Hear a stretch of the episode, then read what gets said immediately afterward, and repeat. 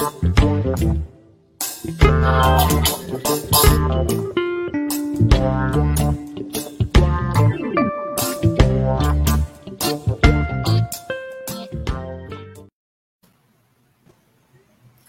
dia, Renato. Seja bem-vindo aqui com a gente no Manhã RBA Litoral. Prazer ter você aqui com a gente. Bom dia, Tânia. Salve, salve, Douglas. Salve, Sandro. Bom dia, Renato. Bom dia, Renato. Bom dia, Renato. Renato, tudo bem com você? Tá muito frio aí? Curitiba? Olha, tá, tá um pouco friozinho, só que pra gente aqui já é, tendo um solzinho para dar uma enganada, já dá para usar até camiseta. A gente falava um pouco antes é, se estava frio aí, o, o, Sandro ainda falou assim: ó, depende do parâmetro. O parâmetro de Curitiba, para a gente aqui tá frio, para eles lá nem tanto. Renato, é, a gente quer agradecer teu é, pronto atendimento aqui ao nosso convite de fazer uma entrevista conosco. Lembrando né, a nossa audiência, nós estamos conversando aqui com o Renato Freitas, que é vereador em primeiro mandato pelo Partido dos Trabalhadores na Câmara Municipal de Curitiba e vem é, se afirmando, né? E eu poderia dizer até nacionalmente, com as abordagens e as reações diante é, do racismo né? e de certa maneira é, do racismo traduzido na violência do aparelho de Estado. O Renato vai falar um pouquinho aqui sobre ele, né? sobre um pouco a trajetória dele. Ele é jurista, ele é advogado, ele é mestre em direito, se interessou por direito penal, portanto, passou por estudos em criminologia e é um jovem, né? A gente está vendo aqui, né? Quem está nos acompanhando aqui está vendo, se trata-se de um jovem, mas já com uma larga experiência de vida, é, poderia dizer, de vida de uma parcela da sociedade que resiste e luta né, contra um Estado que teima em não reconhecê-la em determinados momentos, até de reprimi-la. Então, Renato, quero começar aqui essa entrevista nossa, né? É, primeiro perguntando um pouco, vou fazer uma pergunta porque cabe aqui. Quem é Renato Freitas? Né? Como é que você apareceu nesse mundo aqui e no radar, né, de, das instituições? E falasse um pouquinho dessa, inicialmente, dessa experiência que você está começando de ser um parlamentar numa Câmara Municipal de uma cidade de um estado do sul brasileiro que tem certas peculiaridades para a questão da diversidade racial. É. Fala um pouco de você para a gente aqui, no começo dessa entrevista, Renato.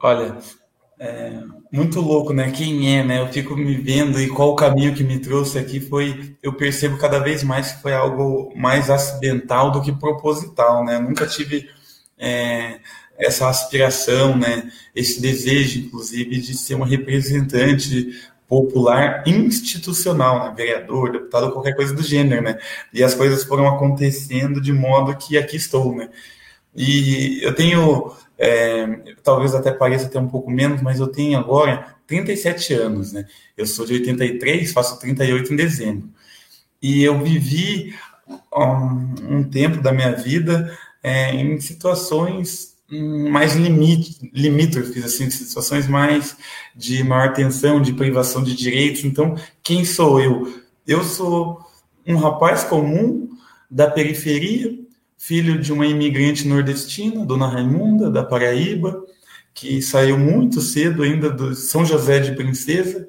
no sertão, e foi tentar a vida em São Paulo, onde eu nasci, onde minha mãe conheceu o meu pai.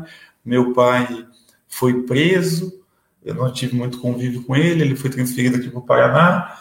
Aqui no Paraná eu fui batizado, é, batizado, não foi registrado no cartório do lado do presídio, ali do AU, e morei na região metropolitana de Curitiba, Almirante Tamandaré, depois morei 15 anos em Piraquara, na vila onde fica o complexo penitenciário do Paraná, então tem lá umas seis unidades prisionais, masculino, feminino, para criança, para criança adolescente, não, para adolescente, né? É, regime semiaberto, todo o complexo lá. Do outro lado da vila, isso na parte de cima, do outro lado da vila, na parte de baixo, tinha, durante a década de 90, sobretudo, que foi onde que eu morei lá, é, final da década de 80 e toda a década de 90, bem dizer, tinha também um leprosário, que era uma colônia para pessoas que tinham ranceníase, na época falava lepra, né? Então, e, e, na época tinha uma tinham colônias, né, onde essas pessoas iam para se isolar do resto da sociedade e, e ficar lá, né, um centro de estudos e, e, uma colônia de leprosos. Então, de um lado era uma colônia, de outro lado era complexo penitenciário, de um lado era uma fazenda e do outro lado um, um, os eucaliptos, né, um mato, né, a floresta. Então, era um lugar muito isolado, estrategicamente isolado, para colocar, para abrigar essas instituições que também têm um, uma necessidade de que elas sejam isoladas. Né?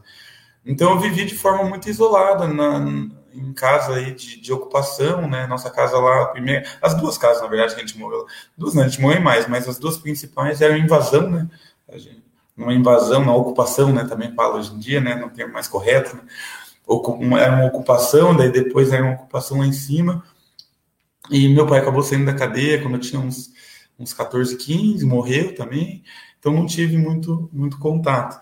E minha mãe trabalhava em casa de família e tal, minha mãe não tinha terminado ainda ensino fundamental, voltou para terminar o fundamental depois de mais velho, depois nós três, então eu fui criado muito, e minha mãe trabalhava muito, né? Então fui criado muito na rua, com meus amigos e tal, e fui cada vez mais aderindo a uma lógica coletiva da rua, da periferia, mas sobretudo da rua.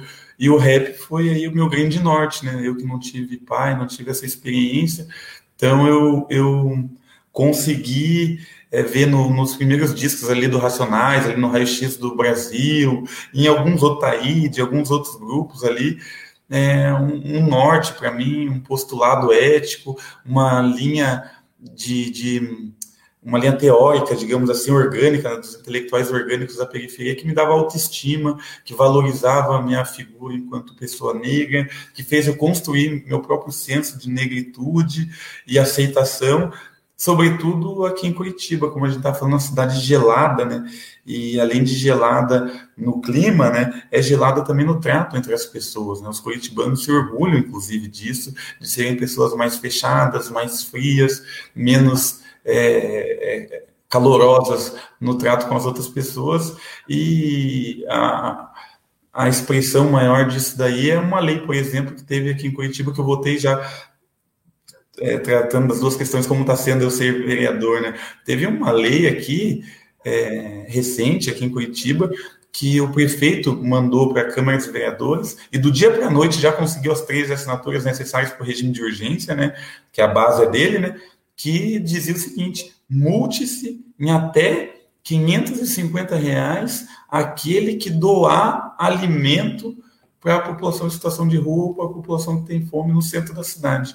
O prefeito, que já acorda as pessoas quatro e meia da manhã, cinco horas, com um caminhão de, de pipa, né, com, com jatos d'água, e com a guarda municipal, é também aquele que queria retirar, que a primeira medida dele, é, enquanto prefeito, foi retirar o guarda-volumes da população em situação de rua do centro da cidade. As pessoas começaram, ele achou que as pessoas iam sair do centro, as pessoas continuaram a andar no centro, só que com a sua coberta nas costas e tal. Ele ordenou que a guarda municipal desapropriasse essas pessoas, retirasse delas o cobertor e, e os demais pertences, o colchão, etc. A Guarda Municipal começou a fazer isso, o Ministério Público teve que ajuizar uma ação, proibir essa prática criminosa, e aí, depois ele começou a acordar a população com jatos de d'água, e por último, agora, essa lei absurda tentando criminalizar o ato de solidariedade, caridade, etc., que é o de doar comida para quem tem fome. Né? Então, eh, ninguém se contrapôs a esse, a esse, projeto na Câmara, eu me contrapus de forma muito intensa, inclusive, contundente, fiz uma série de vídeos demonstrando essas políticas higienistas e racistas da prefeitura, o que já me valeu um pedido de cassação na Câmara dos Vereadores. Estão querendo caçar o meu mandato. E eu voltando agora para quando era mais novo, né? Eu vivi muito tempo na rua, não porque não tinha casa, mas porque desde cedo fui fazendo da rua a minha casa, sabe? Aí das pessoas que estavam na rua, a minha família. Então muitos amigos meus acabaram morrendo, outros é, sendo presos. Eu fui um, um, um, jovem também em conflito com a lei. Eu, o primeiro salada que eu comi, eu mesmo que fiz o corre, digamos assim, né? Eu dava cavalo louco, né? Entrava no lugar, tinha 11 anos mais ou menos, entrava no lugar, pedia um x-tudo pro meu amigo, que, era, que tinha 13, que estava me ensinando isso, inclusive, lá da vila, e a gente comia, não abria o refrigerante, ficava fechado, né? Pedia uma fantaúva, e depois de comer saía correndo e sumia na multidão. Então eu fui cometendo pequenos delitos e fui me seduzindo cada vez mais por esse mundo é, que é, é um mundo da criminalidade, da rua, da contravenção, e ao passo que eu fui vendo essas pessoas morrendo, sendo presas, fui empacotador de mercado, fui balconista de sorveteria, fui repositor, fui vendedor de loja, fui várias coisas. E percebi que eu poderia voltar a estudar, tinha terminado de parado de estudar na sexta série. Então eu percebi que eu poderia voltar a estudar e tal, e que a única forma de eu não ser preso, não ser morto e também ter um pouco de dignidade seria estudando, né? Porque esses trabalhos que eu tive foram mais ou menos indignos, foram subempregos, subremunerados, em, em, condições péssimas de trabalho, como empacotador, por exemplo, sem plano de carreira nem nada. E fui estudar, passei em ciências sociais, e aí que tudo mudou. O poder da educação nas nossas vidas, né?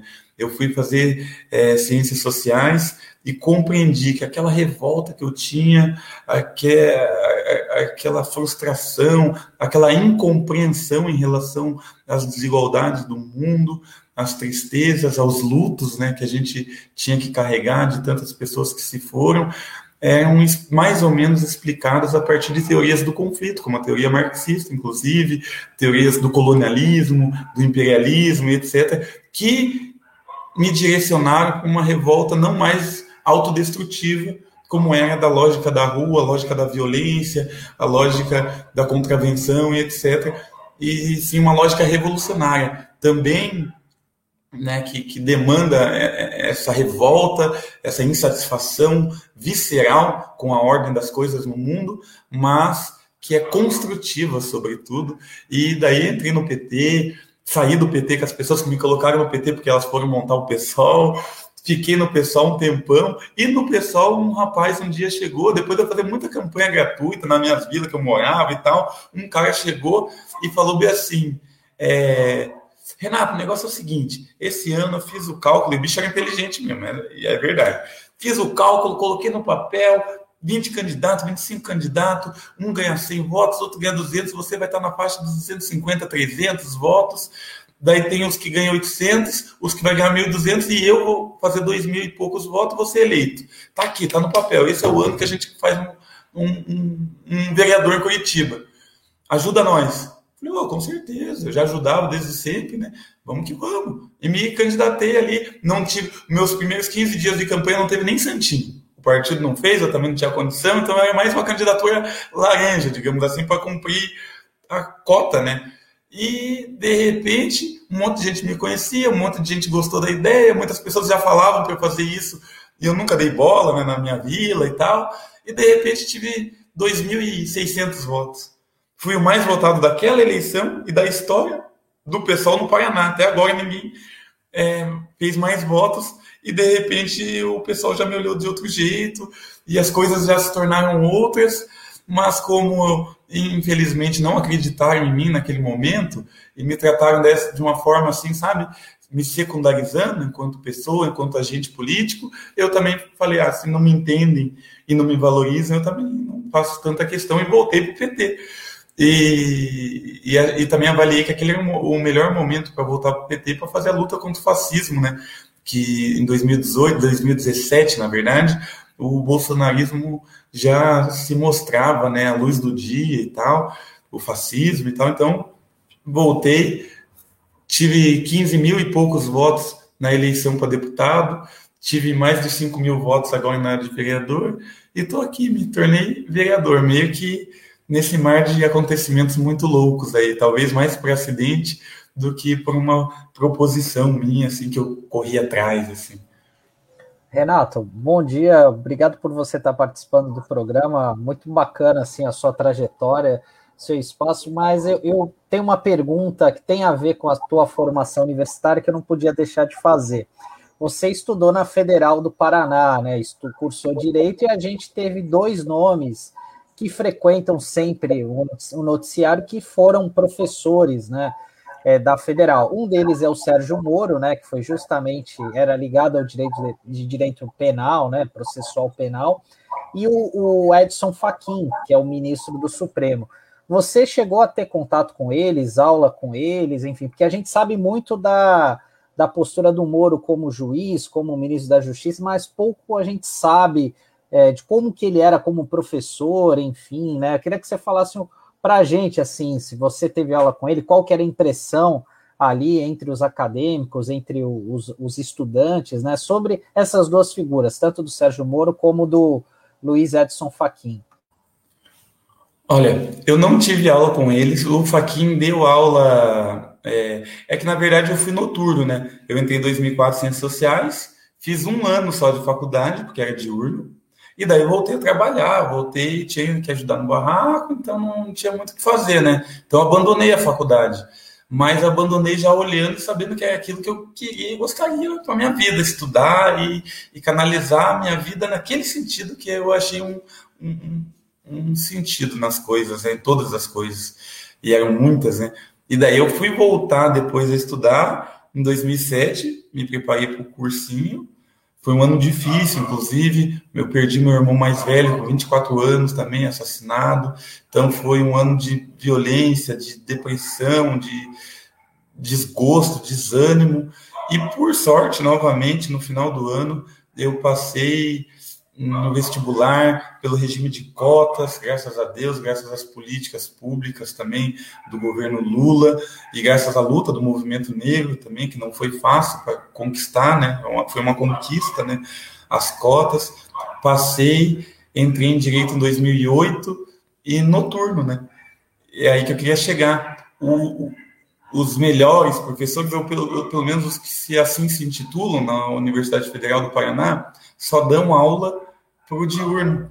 O noturno é como se fosse um curso é, secundarizado, sucateado, colocado de lado, porque ele faz parte desse perfil, né?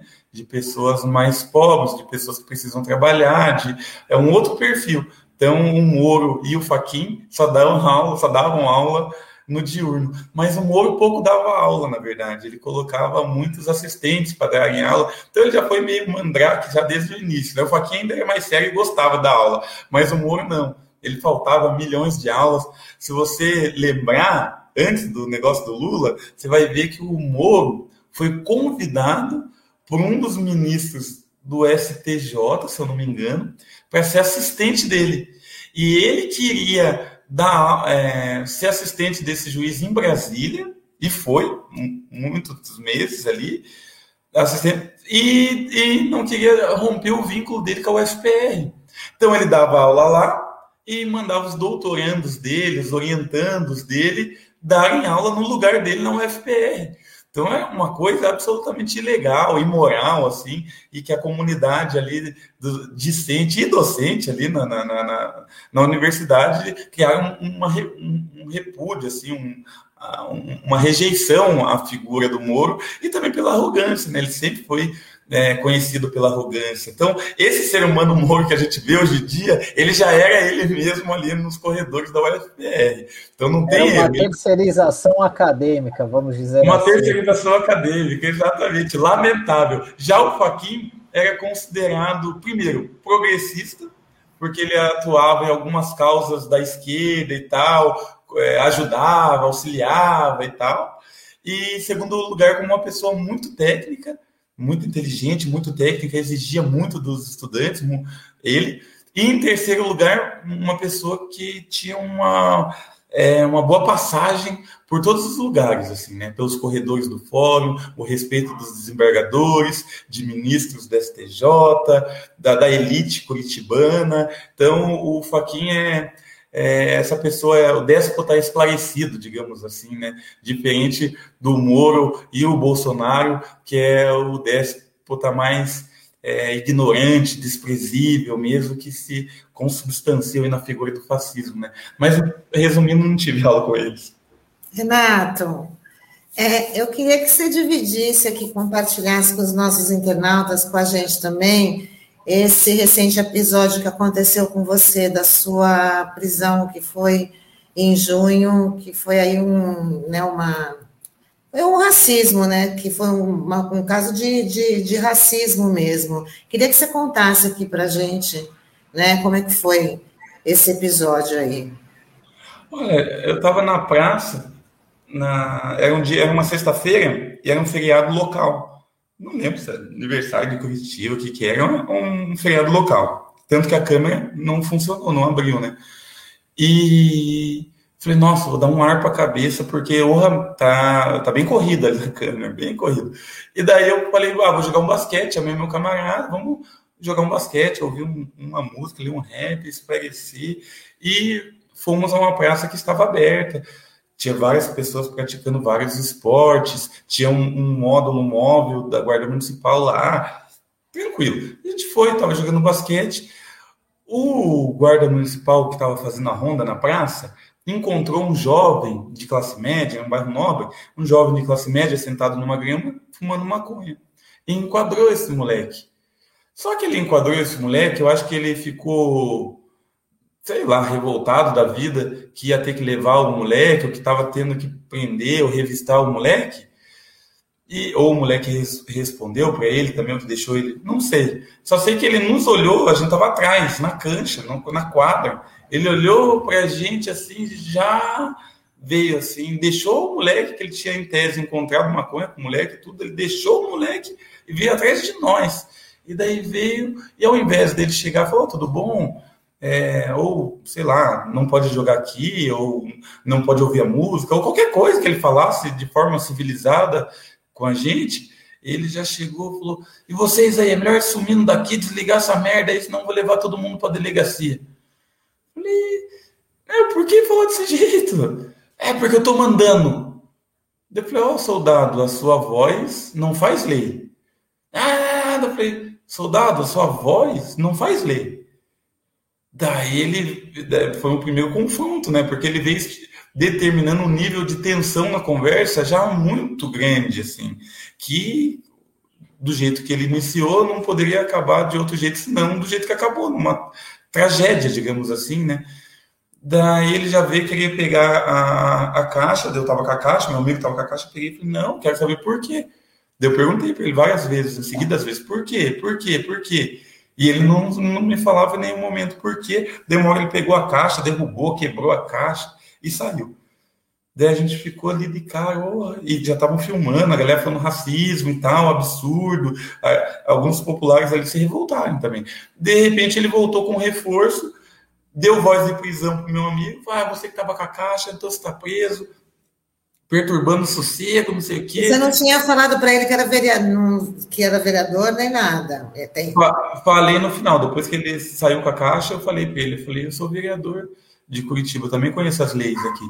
E... Mas enfim, ele nem ligou, só catou a caixa. Eu acho que ele também não acreditou muito. Ele só catou a caixa e saiu. Mas quando ele voltou, eles já sabiam que eu era vereador, porque daí já veio o reforço, outros é, guardas municipais lá me reconheceram, mas mesmo assim vieram, subiram, prenderam esse meu amigo, por causa que estava com a caixa, e prenderam eu, segundo ele, sob a alegação de que eu atrapalhei a atuação policial e me quiseram me algemar, tudo, me colocar no porta-malas da viatura. Eu tive que lutar, tive que debater com eles para não ser levado ali. Foi uma situação, nossa, vexatória, humilhante, agressiva. Levaram a gente na delegacia. Foi um monte de outros policiais tirar foto da gente lá preso.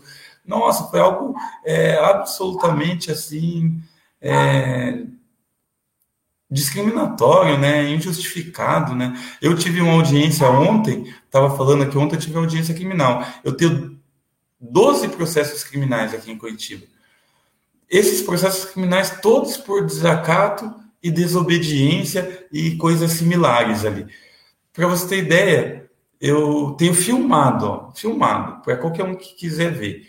Eu estava no estádio do Couto Pereira, em outra abordagem também recente, de dois, três anos atrás, no Couto Pereira, indo atender alguns rapazes na torcida organizada do Coxa que brigaram com a torcida do Corinthians ali e tal e precisavam de, de uma defesa. Eu não era vereador ainda, então era advogado, fui lá para atendê-los. Era um dia de jogo, estava eu e esse mesmo amigo que foi preso ali, né? eu e o David. David é meu colega há muitos anos, 20 anos mais ou menos.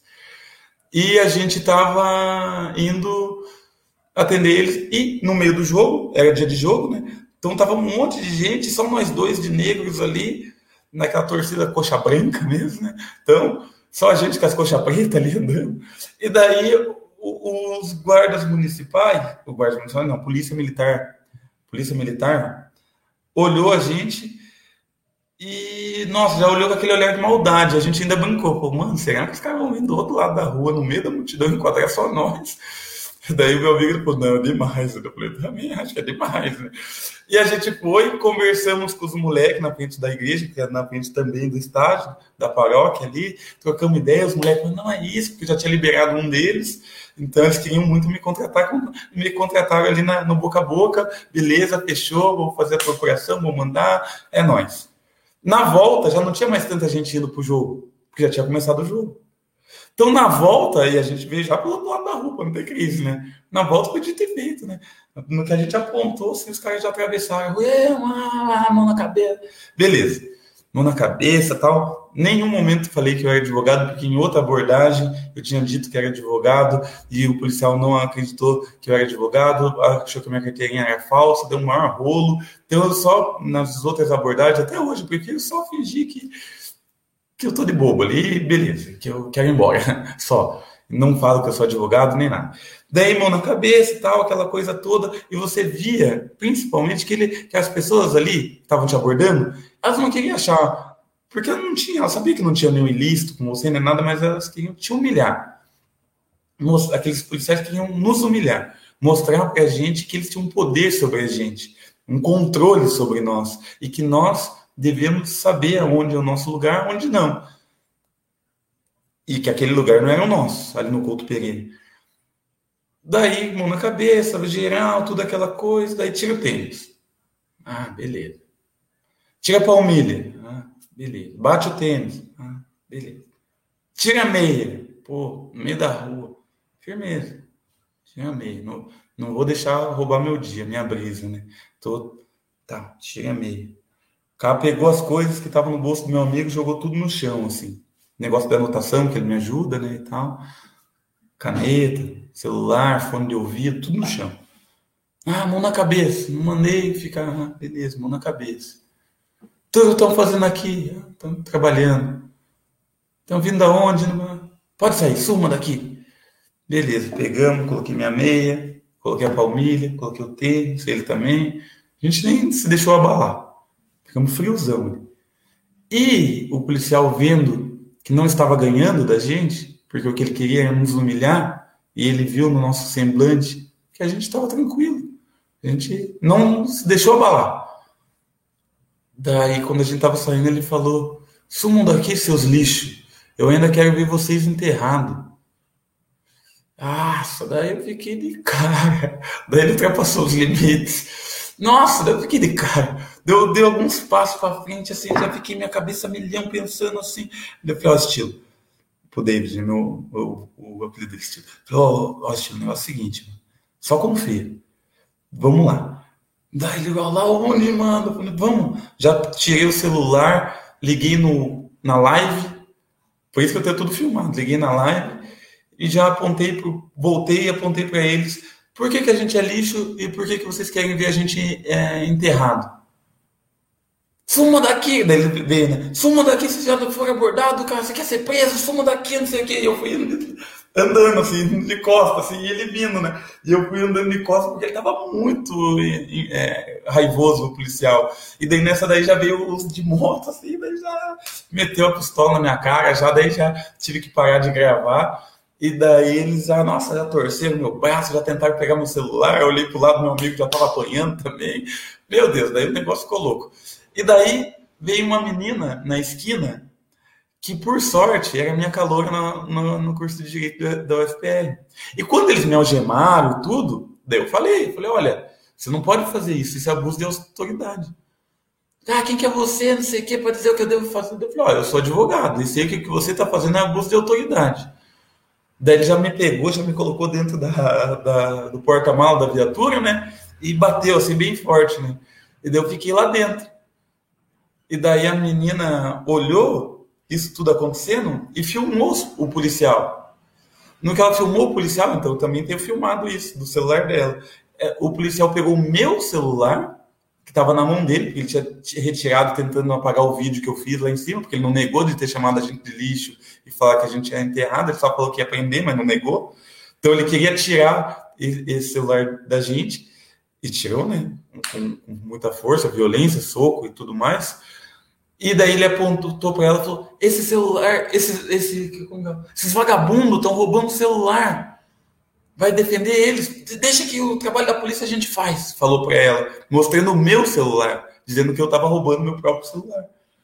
E daí ela falou, não, mas não sei o que, daí, daí já viu um outro policial, então me dá teu RG e tal, já que você está filmando e tal, daí ela desliga.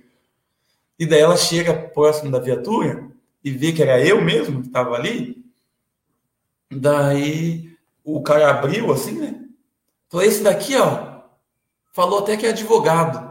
Tipo, como se eu tivesse mentido, né? Como se eu quisesse ser. E daí ela olhou assim e falou: ele é advogado mesmo, ele é meu veterano na, na faculdade, não sei o que. Daí ele já fechou rápido ali. Falou: ah, então sai daqui, tal, tal, tal. E levou eu preso. Daí chegou na delegacia, disseram que tinha denúncias de pessoas do entorno que falaram que tinha dois rapazes com as nossas características tentando roubar carros é, na região isso daí que fundamentou a minha prisão. Então, esse é o nível, né?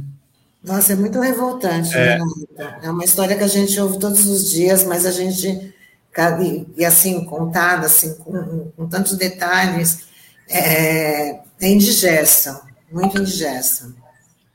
É, bom, queria aqui é, pedir para que o, o Taigo compartilhasse um pouco a tela aqui, esse aqui é o seu depoimento na Ordem dos Advogados do Brasil, lá do Paraná, em Curitiba, na oportunidade em que foi feito um desagravo é, diante dessa prisão que você acabou de, de citar aqui, né, ilegal. Eu vou botar só um trechinho aqui, porque queria fazer uma pergunta é, para você é, sobre, sobre isso. Tá bom? Vamos ouvir. e as coisas é, se mostraram outras para mim a partir do estudo que transformou minha vida. Toda aquela couraça que eu tinha criado é, nas periferias, convivendo com a morte prematura de familiares, de amigos, as tristes estatísticas que tanto caracterizam a periferia brasileira, tudo isso daí me gerou uma couraça para que eu pudesse sobreviver. Porque sentir é também sofrer. Então, você não sentir, às vezes, é uma estratégia de sobrevivência que é mais utilizada nos campos de extermínio, que são as periferias brasileiras. A universidade foi me retirando aos poucos essa coraça, foi me dando a possibilidade de sentir o mundo de outra forma, de perceber o mundo de outra forma. E uma das percepções foi a partir do direito, saber que nós tínhamos e temos o direito. Isso nos dá uma grande dignidade, um sentimento de pertencimento ao mundo, um sentimento de igualdade, às vezes até ingênuo. E, no meu caso, foi ingênuo tanto que, ao, ao retirar essa couraça, na primeira abordagem violenta que eu sofri em 2016, em que lá sim, diferente dessa é, desse fato que é objeto do desagravo, não me identifiquei como advogado e digo por quê. Porque em 2016 eu me identifiquei como advogado. Falei, não, você não pode bater na minha nuca e bater minha testa na parede durante uma abordagem, porque eu não estou fazendo nada, você não pode fazer isso. Eu não, não vou permitir. Desculpa, mas eu não vou permitir. Eu estudei, eu sei, você não pode fazer isso. E ele pegou minha carteirinha da UAB e falou que era falsificada, falou que poderia me prender em flagrante pelo delito de falsidade ideológica. E eu falei que não é falsificada. Ele falou que já tinha recebido a resposta pelo Copom, pelo rádio, que era melhor eu mesmo dizer do que ele precisar descobrir. E ele colocou um nível de tensão na nossa conversa que teve como fim a minha prisão. Foi hoje. Bom, é... eu coloquei aqui esse trechinho. Você já tinha falado sobre isso, né? Mas eu queria que você falasse um pouco mais sobre, sobre um aspecto que você aborda aqui nessa passagem. Bem, esse depoimento, essa gravação está rodando o mundo, né? As pessoas estão, através dela, percebendo. E aqui eu estou muito à vontade para falar, porque também já fui abordado pela polícia, já fui retirado à força de, do, do meu próprio carro, é, aqui nessa cidade, eu tive que botar as mãos no capô, o cara me deu geral, e eu tive que ficar com a mão lá até ele decidir que eu é, que eu pudesse, pudesse sair e me perguntando o que, que eu fazia, disse, porque eu também sou advogado, né? Disse que era, ele também desconfiou de mim, se dirigiu até um outro é, local onde estava um oficial, né? E é, isso foi no centro da cidade aqui de Santos, num cruzamento que é João Pessoa, com uma rua ali que tem uma loja grande chamada Pernambucanas. Muita gente no centro e eu me senti como alguém que tinha cometido um crime e estava sendo preso em flagrante sobre os olhares curiosos das pessoas, já com reprovação. Como se eu tivesse roubado aquele carro que era meu e tivesse prestes ali, num trabalho eficiente da polícia, a ser é, preso, né? Eu, eu, uma ameaça para a sociedade, por ser preto. Então, é, eu selecionei aqui essa, esse trecho porque o que você falou é universal. A gente aprende, nós pretos, desde criança, a ter um perfil discreto e ir lá para o fim da fila, né? Porque a gente sabe que esses lugares não são nossos. Desde o parque infantil, você, vai ter festa, vai ter quadrilha, não sei o quê, né? Então tem as meninas, os meninos, e, pô, você é preto, cara, você vai lá no final. Talvez alguém queira dar mão para você. Desde criança, desde a infância, desde os três, quatro anos, você passa por isso. Então, isso é construído na sua cabeça, você tem que desconstruir esse troço, e isso é uma luta. Então, esse seu depoimento numa passagem, você diz o seguinte: eu não falei, depois eu, eu deixei de falar, e você voltou a dizer isso aqui. Eu deixei de falar que eu sou advogado. Por isso, porque isso agrava a minha situação. Então, fico na minha, e eu quero sair logo dali. Eu quero sair logo daquela situação. Que eu, eu sei exatamente o que você está falando, porque a única coisa que eu queria naquele momento, pensava, eu sou pai de duas filhas, né? Pensava nas minhas filhas, pensava nos meus pais, pensava, enfim. As pessoas vão falar, só viu teu filho ali tomando uma geral, alguma coisa de errado ele fez, né? Pensava nisso. E aí, é, meu, você tem esse impulso, cara, eu quero sair daqui. Eu só quero sair daqui. E isso é um sentimento. É, imediatamente quando eu ouvi você falar isso, eu me identifiquei. Né? E aí tem um outro sentimento que é esse que te transforma em pessoa pública, você hoje, vereador, e é inegável que você vai ter que denunciar isso, combater isso, colocar quanto o Estado é assassino e racista né, é, contra a maior parte da população brasileira. E eu queria te perguntar é, sobre isso sobre esse mecanismo individual de defesa, porque você corre risco de morrer, cara. Você pega um policial alucinado, né? O cara te mata. Ponto final. Ele diz que você resistiu à prisão, que você fez, se ia sacar uma arma, sei lá, conta uma história e você morre. Porque quando pararam meu carro, foi exatamente essa a informação, depois que eles constataram que eu era advogado, depois que eles viram que ia ser um problema continuar com aquilo, eles falaram para mim: sabe o que, que é, doutor? Aí eles falaram para mim assim: é que nós recebemos um comunicado de furto de um veículo com as características do seu, da cor do seu, e a gente teve que parar o senhor para diligenciar. Porque é sempre isso, cara, que os caras falam. Quem não é abordado de graça, não toma geral por ser preto, não sabe que isso funciona assim. E não sabe dos mecanismos que você precisa desenvolver para se defender do Estado que, em última instância, é assassino. Ele pode te matar. Mesmo você não tendo, no meu caso, né? E no caso de grande parte da população, não tendo tido, né? Absolutamente nada a ver com aquela história, é pura violência estatal.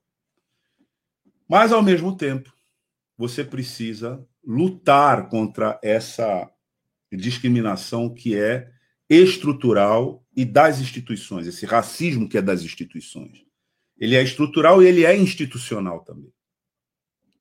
Então, minha pergunta é: como é que você se sente no plano pessoal tendo que fazer. Aqueles que nos ouvem aqui, que nos acompanham, eu peço que façam esforço para compreender o que é isso. Porque nós temos consciência de que nós temos que lutar contra isso. Mas quando você está cara a cara com um policial armado, sabe-se lá até onde ele vai, você pode morrer. O que você faz? Você faz o que qualquer ser vivo faz. Você procura defender sua vida. Né? Então você é o que você faz, só que cara, eu só quero sair daqui. Eu só quero sair daqui. Né? E o cara quer te humilhar, porque é ali que ele vai exercer o poder. Essa é a instância individual, mas tem uma, que é essa que você assumiu.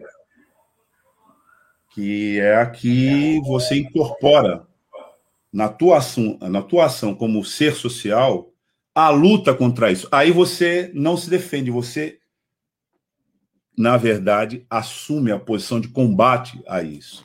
E no teu mandato tenho a impressão que isso deve ser um dos elementos centrais da tua atuação como parlamentar. É, se desculpe, Renato, eu fazer esse longo preâmbulo, né? Aqui para te fazer essa pergunta. Jornalisticamente você faz a pergunta e pronto, né? Mas é que aí não tem jeito. Quando você contou essa história, você está contando a história, talvez, de toda a população preta desse país. Né? E pouco importa. O Estado funciona assim para ela. Todo mundo tem uma história que fala, eu tive que me defender, cara. Porque eu não sei se o cara vai me matar. Se o cara vai, por exemplo, me dar uma, um tapa na cara em público. Vai me dar um mata-leão. Vai pegar a minha cara, botar no chão, enfiar a bota dele na minha cara. Eu não sei. Porque é isso que a gente vê. E então tem essa para nós que estamos nessa condição e para você, né, tem essa dupla condição, né? Pessoalmente, individualmente, você tem que se defender e você já falou, eu não falo mais. Você estava falando da couraça aqui na, né, que você desenvolveu e que você ingenuamente, é isso que ele estava falando, ingenuamente eu, eu entrei numa faculdade e falei, puxa vida, eu tenho direitos, isso aqui me abriu uns horizontes. Agora eu vou falar que eu tenho direitos. Aí o cara, não, você não tem direito, vai enfiar a bota na tua cara. Aí você fala, não, eu tenho que botar essa couraça de novo no plano individual. Mas aí você vai para a dimensão coletiva e, e, lá é que você faz esse combate. E você fez, cara, você chegou a essa trajetória para fazer isso. Então eu queria que você falasse dessa dessa contradição do que, que é você ser um cidadão brasileiro preto que ganha dimensão pública, consciente, e na sua vida particular você tem que se defender fazendo força para ficar invisível, porque você corre risco de morrer, mas na sua vida pública você quer cada vez mais ficar visível para denunciar isso que te humilha na vida individual e cotidiana. Eu queria que você falasse, porque você é vereador, cara. Agora você tem um mandato e você está é, debatendo isso no seu mandato, com certeza, que você falasse um pouco sobre isso. É, é, uma grande, é um grande desafio mesmo, né? Porque enquanto indivíduo, eu, por exemplo, o objeto do desagravo ali, que a gente acabou de ver ali, é, foi uma ação de um policial, sargento, terceiro sargento, Marcos Simeonato, que depois de uma abordagem numa praça pública, já em outra circunstância, né, que eu não, ainda não relatei aqui, mas estava numa praça pública, ele veio, abordou nós quatro, e depois da abordagem ele falou, suma daqui, sumam daqui, e aí de dia ainda tinha uma reunião com o líder do partido aqui do PT, o Ângelo Vagnoni, e eu falei, olha, não tem como eu sumir daqui porque eu tenho uma reunião aqui ainda mais tarde, se já abordaram, já liberaram, já não está fazendo nada, nem tem nada, então eu vou ficar, o meu direito de ir, vir e permanecer. Ele falou, cara, você é surdo? Não sei o que, tal, já ficou alterado. Eu não, mas eu vou ficar. E daí ele saiu, daí ele voltou, já, ele saiu, confabulou, voltou e já me prendeu, já me algemou, já me colocou no porta-malas da viatura, é, e ainda ameaçou a minha vida. Falou que ia abreviar a minha vida, encurtar, segunda palavra que ele usou, encurtar a minha vida. E essa pessoa, Sargento Marcos Simeonato, eu fui ver, ele responde num, numa denúncia no GAECO por, segundo o GAECO, por integrar um grupo de extermínio na cidade de Curitiba que inclusive intimida outros policiais. E por conta desses outros policiais que se sentem intimidados por essa pessoa, é que aquela denúncia estava vindo à tona naquele momento pelo GAECO, que é um grupo organizado de, de repressão ao crime organizado, um grupo um X lá do, do Ministério Público, que acho que deve ter nos outros estados também, né, o GAECO. Então, individualmente, foi na, na frente da minha casa, seis horas, cinco horas da manhã, um carro que ficou a paisana e que tinha dois sujeitos armados tirando foto. E eu morava em outra casa, e por minha sorte, era quatro casas no terreno onde eu morava, né? E a minha era a última lá e tal. Então, é a vilinha do Chaves, né? Que eu brincava. E por ser a vilinha do Chaves, outros vizinhos já foram, já olharam o que está acontecendo. Daí o cara meio que tentou cobrir o rosto, saiu, e o rapaz viu que ele estava armado, ele, os outros, eles deram uma ré e sumiram. Até hoje eu não sei quem, quem eram que, que queriam comigo, porque estavam perguntando sobre mim, tirando foto da minha casa, fez eu me mudar às pressas de casa, fez eu vir para esse outro lugar, tive que colocar uma câmera aqui na frente ter um. Então, eu tenho um, um. eu não tenho medo, para te falar a verdade, sabe, Douglas? Eu acho que eu, eu tô na fé, né? Tô na fé. Tô na fé de Deus, aí vamos ver o que acontece. Mas eu fico triste, assim, de saber que a gente vive nessa ordem de coisas, né? Em que o mal impera, em que o fascismo ganhou cadeira na presidência e em que o racismo é, é uma prática tão comum, tão cotidiana e que constrói o perfil de uma cidade, como a cidade de Curitiba. Não tem como alguém explicar nunca. O Brasil, de forma geral, mas Curitiba em específico, não tem como a pessoa passar cinco dias aqui e não perceber o racismo violento e gritante que há nessa cidade. Porque aqui, de fato, tem uma diferença, sabe, Douglas? Aqui a gente é minoria, de fato. Porque falar da questão negra no Brasil como minoria é um erro, porque em termos de percentual é a maioria da população, inclusive, assim como as mulheres, etc. Mas aqui em Curitiba, nós somos minoria. 18, 20, 22, 25% no máximo, dependendo da pesquisa que se faça, mas é um quarto. E é um quarto que é relegado à região metropolitana e os cordões mais extremos da periferia. Então, no centro, que é também o centro, não só o centro econômico, o coração econômico da cidade, mas também o centro simbólico, onde tem a biblioteca pública, onde tem um museu, onde tem as melhores oportunidades de trabalho, onde tem a Universidade Federal do Paraná no direito, bem cravada no centro. Ou seja, todo esse universo, o poder que você acessa pelo centro, é um poder que está nas mãos exclusivamente de pessoas brancas. E individualmente, Renato é sempre um campo minado estar em Curitiba.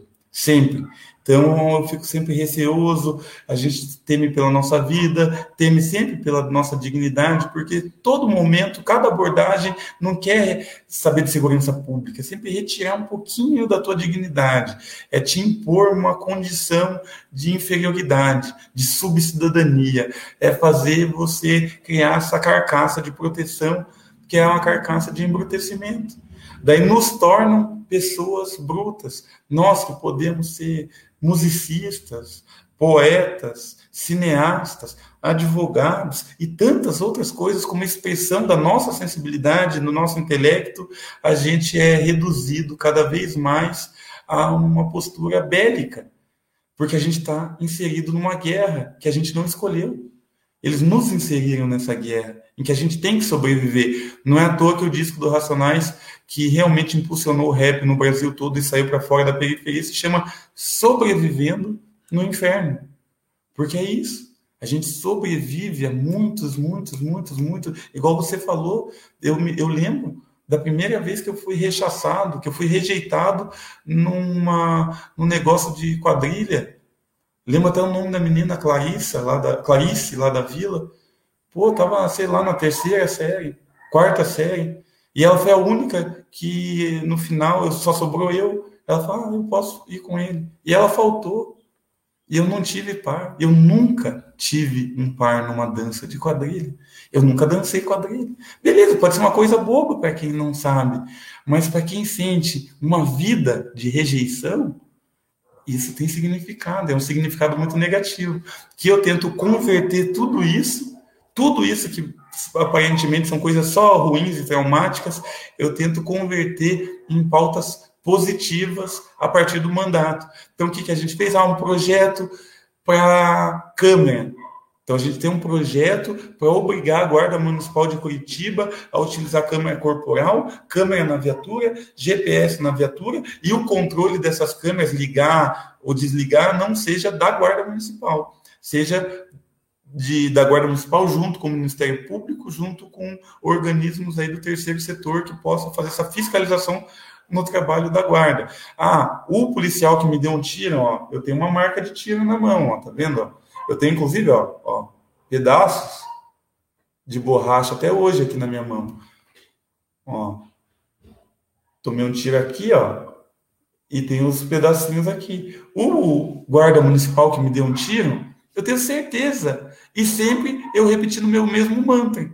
Mesma coisa, abordagem, suma daqui. Como era para esvaziar a praça, vieram em mim, eu estava panfletando para minha própria campanha. E eu falei, suma daqui não. Eu tenho direito de ir, vir. No que eu fui falar permanecer, uma pessoa absolutamente descontrolada veio de trás e já me deu o primeiro tiro de 12 de bala de borracha, mas arrebentou minha mão. Era passando no meu umbigo, aqui no meu estômago, eu coloquei no reflexo e daí já virei de costas, ele me deu outro nas costas, eu caí no chão, me arrastou pelo asfalto uns oito metros, ralou tudo minhas costas, ralou meu pescoço, ralou meu queixo. Eu já cheguei todo sangrando na calçada, me algemou, me colocou na viatura, me colocou no porta-mala. Então, tipo, são situações assim que, oh, não precisa acontecer, né? E que quando acontece, para a gente, enquanto indivíduo, é absolutamente destruidora, né? Mas enquanto agente político de transformação, e a possibilidade de eu resolver problemas do qual eu também sinto na pele é uma oportunidade tão grande, tão sagrada, que eu tento fazer uma química. Toda essa tragédia, eu tento construir algo positivo em torno das políticas aí que a gente constrói. Então, essa política de fiscalizar e conter a barreira mais agressiva do racismo, que é a da segurança pública, do higienismo, desse racismo que nos vê sempre como alguém que está sujando a imagem da Curitiba do cartão postal, a cidade modelo, a capital europeia, eu acho que esse é o primeiro ataque que a gente faz. E estamos fazendo também um pedido de exame toxicológico periódico e aleatório para que a gente acompanhe então essas pessoas, se eles têm problemas com drogas, então que a gente não para punir eles, para retirar eles das fileiras do serviço público, mas para acompanhar eles, para eles se tratarem, porque o, o transtorno mental de um policial, a dependência química, a abstinência de um policial reflete em nós. Muito mais do que nele próprio, porque ele está destruindo a saúde dele, mas ele está colocando a nossa vida em risco tudo que dá errado para a segurança pública é em nós que reflete. Então, nós somos, de fato, as principais, é, os principais interessados na segurança pública de qualidade. Né? Então, entre outras políticas, claro, né? mas é essa divisão. Né? Por outro lado, essa visibilidade que me coloca na mira deles, e como, como figura política, mas como é cidadão, é alguém que, que vai cada vez mais se entristecendo. Eu sou uma pessoa que eu me entristeço demais, assim, porque eu não quero e não quero permitir novamente criar essa couraça, porque essa couraça tira a possibilidade da gente se comunicar com o mundo, da gente sentir o mundo, da gente organizar nosso pensamento, da gente se realizar enquanto ser humano. O ser humano é pensador, criativo, sensível, espiritual. O ser humano é complexo. E eles querem sempre nos reduzir a um sobrevivente de um campo de extermínio. Alguém que está respondendo a estímulos biológicos, comendo, bebendo, dormindo, procriando. Renato, é uma dúvida. Você estava falando desse episódio, esse mais recente, né, que você contou, é, que você tomou um tiro da Guarda Municipal. A Guarda Municipal aí em Curitiba, ela tem alguma ouvidoria, enfim, ela funciona na prática? E também queria saber de como que é a ouvidoria da, das polícias aí no Paraná, né? Enfim, que eu imagino que esses teus relatos, isso que ocorreu com você, você tenha denunciado, tenha falado, e o que que é, isso resultou na prática, né? Mudou alguma coisa? Tem mudado? Enfim, é, seria importante você falar sobre isso. Olha, pra você ter uma ideia, quando eu tomei o tiro da Guarda Municipal, foi algo absolutamente violento. A praça toda, a praça estava lotada, a praça toda começou a vaiar, a galera começou a se revoltar com a, com a Guarda Municipal. Tem duas câmeras de Globo na praça que servem quando eles necessitam para fazer prisões de pessoas, usuário de droga, brigas, conflitos, etc. Sempre serviu, sempre serve. São câmeras de alta tecnologia, inclusive hoje de reconhecimento facial. Mas, quando eu pedi o vídeo das duas câmeras que tem na praça, sabe o que eles disseram? Que coincidentemente naquele dia e exclusivamente naquele dia, as duas câmeras estavam estragadas. E até hoje eu não consegui as imagens dessas câmeras, porque elas são monitoradas pela própria Guarda Municipal. Mais que isso, mais que isso, que é um embrólio, né? O cara que até então era o, o responsável pelo monitoramento da cidade, e que controlava as câmeras de forma geral, é marido de uma vereadora, Fabiane Rosa. Essa vereadora, se colocar no Google, vai ver, foi presa dentro do gabinete dela. Rachadinha, esquemas de corrupção, envolvendo o marido dela, inclusive. Quando pegaram o celular dela e as coisas dela, o Ministério Público pegou, viram conversas dele mandando fotos dela saindo do shopping, no celular na mão, e ele mandando foto da, da, da tela do computador o que está fazendo? Está falando com quem? Ah, de novo na academia? Ah, o cara controlando ela, todos os passos dela pela cidade, a partir das câmeras. E esse cara, por ser companheiro dela, é que ele ganhou esse cargo. Porque ela era integrante da base de apoio do prefeito Rafael Greca. E o prefeito Rafael Greca deu esse cargo comissionado para ele. Salvo engano, ele ainda trabalha lá. Esse é o nível. Então, é um aparelhamento da, do, do, do, governo, do, do, prefeito, dessa estrutura de segurança que é a Guarda Municipal, a Armada e tal, polícia totalmente militarizada. Digo isso porque o prefeito, antes de eu chegar no hospital, no Cajuru, quando eles me deram esses tiros aí, tudo, eu estava tudo ralado, sangrando, estava sinistro. E eles me levaram para o hospital. Antes de eu chegar no hospital, o prefeito já tinha se manifestado nas suas redes dizendo que, a guarda, que ele confiava na Guarda Municipal e que com certeza ela tinha feito um excelente trabalho. Antes de eu chegar no hospital. Ele nem sabia o que tinha acontecido, mas ele já declarou apoio à Guarda Municipal. Quando eu fui na ouvidoria, os caras nem quiseram me atender na ouvidoria. Eu tive que ir com um advogado, outro advogado que não eu, para eles me atender e chegar à conclusão de que, como não tinha as câmeras, que eles mesmos cuidam, coincidentemente, não tinha provas, por não ter provas, foi arquivado. Então, a ouvidoria, e não foi a primeira vez, então a ouvidoria da Guarda Municipal não funciona. A própria moça que me colheu meu depoimento falou, falou, ó, você sabe, né, eu torço por... E realmente ela estava torcendo por mim, pelo que eu percebi.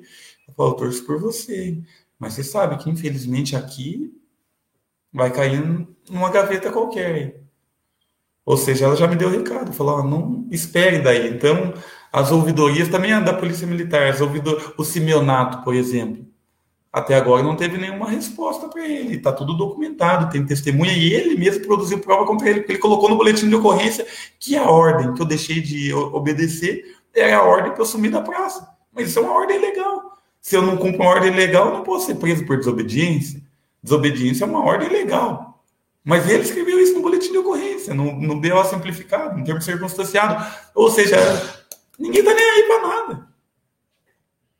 Não, e aí você é um jurista, né? Quem está nos acompanhando aqui e não pegou no começo da, da nossa entrevista, nós estamos falando aqui com o Renato Freitas, vereador de Curitiba, no estado do Paraná, no primeiro mandato. É, e a gente está conversando porque hoje o, o, Renato é uma figura, uma referência é, nacional por episódios vividos por ele, por reação também dele a esse episódio e das instituições que, como a OAB do Paraná, né, que é, fizeram questão de é, pautar desagravos a essas reações. Bem, o Renato, que é um jovem, como todo jovem, é, vive em torno das coisas que são é, da vida e que de congraçamento e tal. Nós estamos aqui registrando é, passagens que são efetivamente dramáticas, aliás, a nossa interação é, demonstrou né, as duas coisas, né? Uma entrevista dolorosa, mas necessária. Mas, assim, dizer que é, quando ele foi numa dessas abordagens, foi preso, ele estava jogando basquete estava vivendo alegria com os amigos. E, e várias vezes depoi, o depoimento aqui do, do, do, Renato foi de que, bom, não vão levar o meu dia, eu quero viver o meu dia, o meu dia é meu, né? Então a, a felicidade, né, o compromisso de ser feliz é um compromisso é, que faz parte, a gente vê, né, do cotidiano do Renato, como de todos nós. Então, Renato, eu queria que você dissesse é, aqui para a nossa, nossa audiência, é, principalmente para a juventude, né, sobre é, a importância de, de, participar culturalmente, de integrar essa energia, né, que é alegre, é para cima. Você, inclusive, está ligado ao, ao, ao, ao hip hop, né? É, e eu queria que você falasse um pouco disso, quer dizer, porque a lógica da nossa vida, isso não, não, não somos nós que produzimos, né? Não são os jovens que produzem essa violência. Muito pelo contrário, o que os jovens produzem é a jovialidade, a alegria, né? E a exuberância da vida e das suas formas de viver. E você também. Você estava dizendo aqui, não, eu, eu curto hip hop, eu jogo basquete e tal.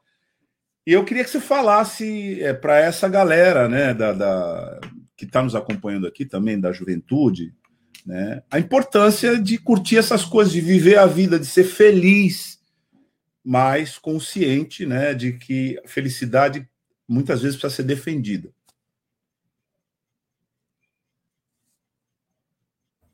Exato. Acho que tem uma mensagem que a gente tem que passar é de que a gente não deve se acostumar em hipótese alguma com esse cotidiano violento.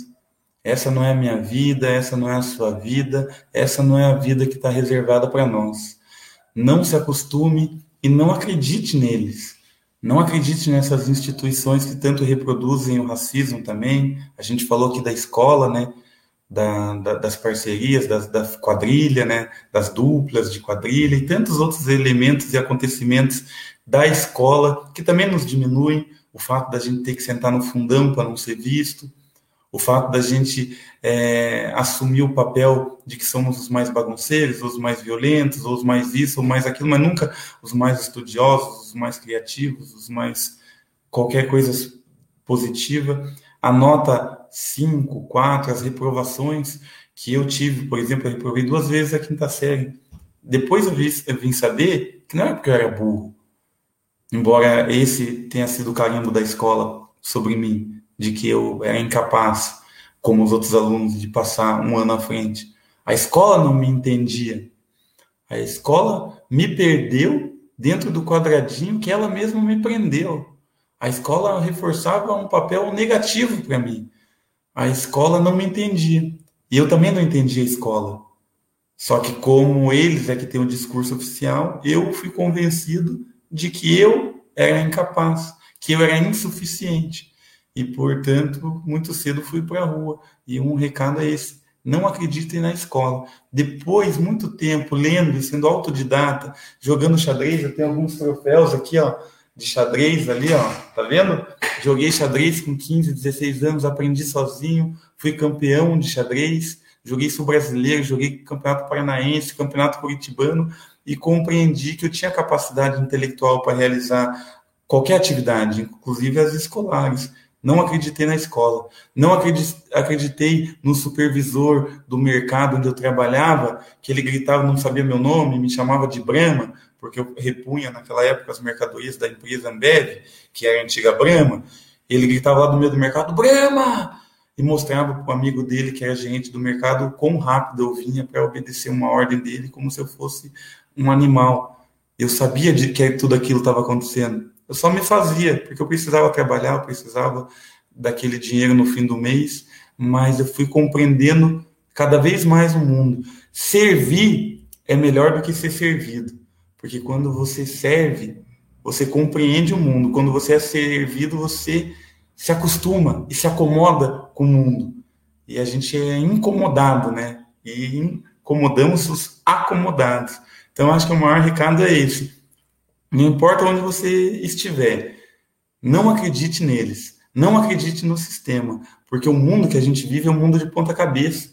Ele premia os parasitas e pune com a pena de miséria, de prisão e de morte aqueles que realmente trabalham e constroem esse país. Essa é a nossa história, essa é a história da população negra. Então, sorrir enquanto luta é uma forma de confundir o inimigo. A gente tem que ser feliz e conscientemente feliz. Para ser conscientemente feliz, você tem que todos os dias lutar por essa felicidade. E essa felicidade está em dizer não. Um não simples, às vezes, é o suficiente para que você mantenha a sua, sua dignidade, a sua integridade. Melhor você estar tá sangrando, algemado, dentro de uma viatura e íntegro, digno e dizendo não para esse sistema, do que eventualmente você virar um associado desse sistema, mesmo que você saiba que ele funciona contra você, e se excepcionalmente não contra você, como é o tal do Sérgio, aquele fulano lá, né? Camargo. É, aquele fulano, Sérgio Camargo, talvez ele ache que não é contra ele, mas é contra todos os irmãos dele. Então, se isso não faz ele é, né, pensar e se sensibilizar, ele já morreu por dentro, né?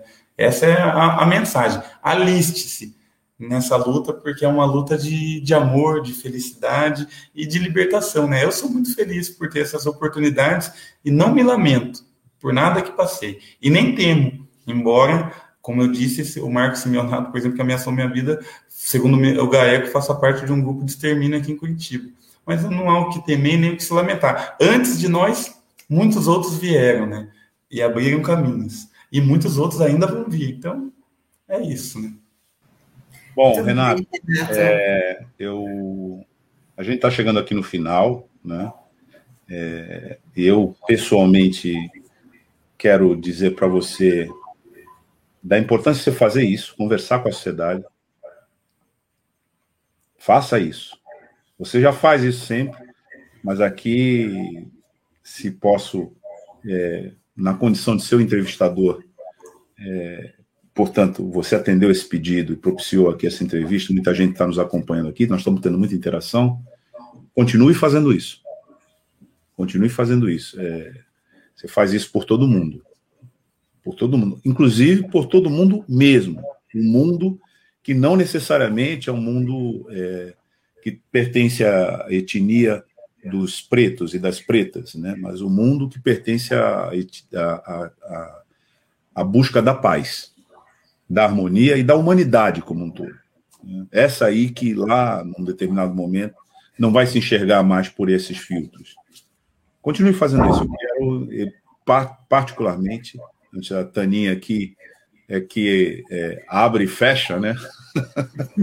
então eu quero particularmente, é, eu pessoalmente, te agradecer pela entrevista. Muito obrigada, viu, Renato? Foi muito, assim, particularmente para mim foi emocionante. Embora não seja uma história inédita, né, a sua, porque infelizmente no Brasil a gente tem várias histórias, né, assim, mas não deixa de emocionar e de revoltar também, mas é que nem você falou, é, vamos trazer essa, usar a energia dessa, dessa revolta para se somar aí nessa, nessa luta por mais políticas públicas, né, para não acontecer casos que nem esse, que é o que a gente espera. É nóis, satisfação, só tenho a agradecer pelo convite, acredito muito na, no poder das palavras, do testemunho, né, na gente poder falar o que a gente vive, o que a gente sente, para que outras pessoas se identifiquem, cada palavra é uma semente, né, algumas o vento leva, outras caem num terreno árido, mas as que caem em terreno fértil, né, no solo fértil, é, frutificam. E eu tenho certeza que é uma, uma corrente de resistência muito grande. A família é grande, né? Está no mundo todo. Eu também acho, Douglas. É uma questão para o mundo, né? Eu acho que todos perdem, né? Todos perdem. Então, é uma questão é, para o mundo aí. Espero que as nossas experiências, as nossas lutas aí sejam também, de alguma forma, um bom exemplo, um bom espelho aí para quem está nos assistindo e para quem realmente se engaja aí na, na luta pela transformação dessa realidade tão triste que é a do racismo e do genocídio e da violência que o Estado brasileiro pratica contra nós todos os dias e que, por ser todos os dias, infelizmente, naturalizou. Obrigada, viu, Renato? Renato, você parece que você tem 23 anos. Eu ia comentar isso. Você falou que tem 37, mas a sua carinha é de 23, 22, 23. A carinha de um menino mesmo. Tá bom? Tchau, tchau. Tchau, Renato. Tchau, Renato. Valeu.